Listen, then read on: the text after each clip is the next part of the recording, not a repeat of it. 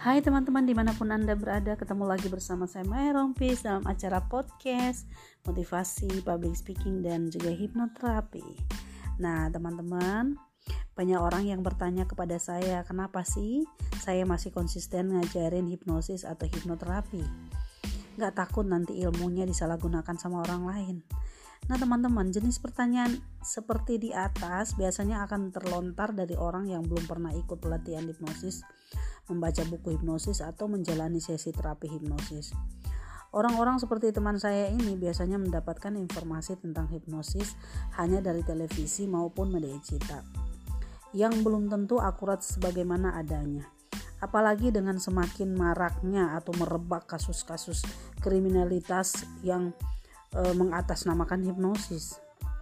Justru dengan inilah yang menjadi tantangan tersendiri buat saya saya perlu menjelaskan kepada masyarakat luas bahwa hipnosis ini adalah sebuah ilmu yang sangat bermanfaat jika kita mengerti cara memanfaatkannya. Saya sendiri telah menjadi saksi dari proses transformasi orang-orang yang datang dari merasakan dahsyatnya hipnosis dalam merubah kehidupan mereka ada yang meningkat rasa percaya dirinya apalagi saya sebagai seorang public speaking. Banyak orang yang tidak mau tampil di depan umum. Nah dengan hipnosis mereka berani untuk tampil di depan umum.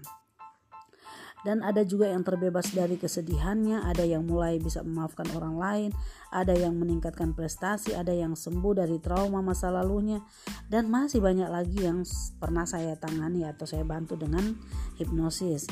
Saya pikir Hipnosis seharusnya dikuasai oleh setiap orang karena ada bagian pokok yang paling penting dari belajar hipnosis.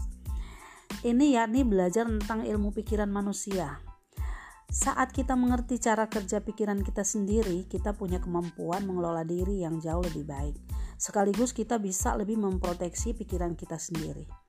Dan juga sebenarnya kondisi hipnosis adalah kondisi alamiah yang biasa terjadi dalam hidup kita ada momen-momen ketika pikiran kita sedang lengah atau terbuka kritikal areanya.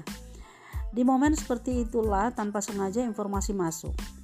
Dunia periklanan sudah lama memanfaatkan kondisi pikiran, perpikiran seperti ini sehingga mereka bisa memasukkan merek produk mereka ke pikiran bawah sadar pemirsa televisi agar brand mereka bisa diingat dalam jangka lama dan menjadi pilihan saat mereka memerlukan produk tersebut.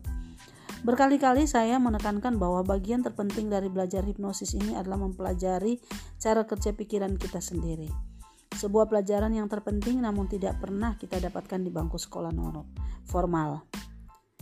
Itulah sedikit motivasi saya untuk uh, bisa belajar hipnotis atau hipnoterapi ini. Nah, bagi teman-teman yang ingin tahu lebih jelas tentang hipnosis dan uh, hipnoterapi, saya akan uh, bahas pada episode selanjutnya.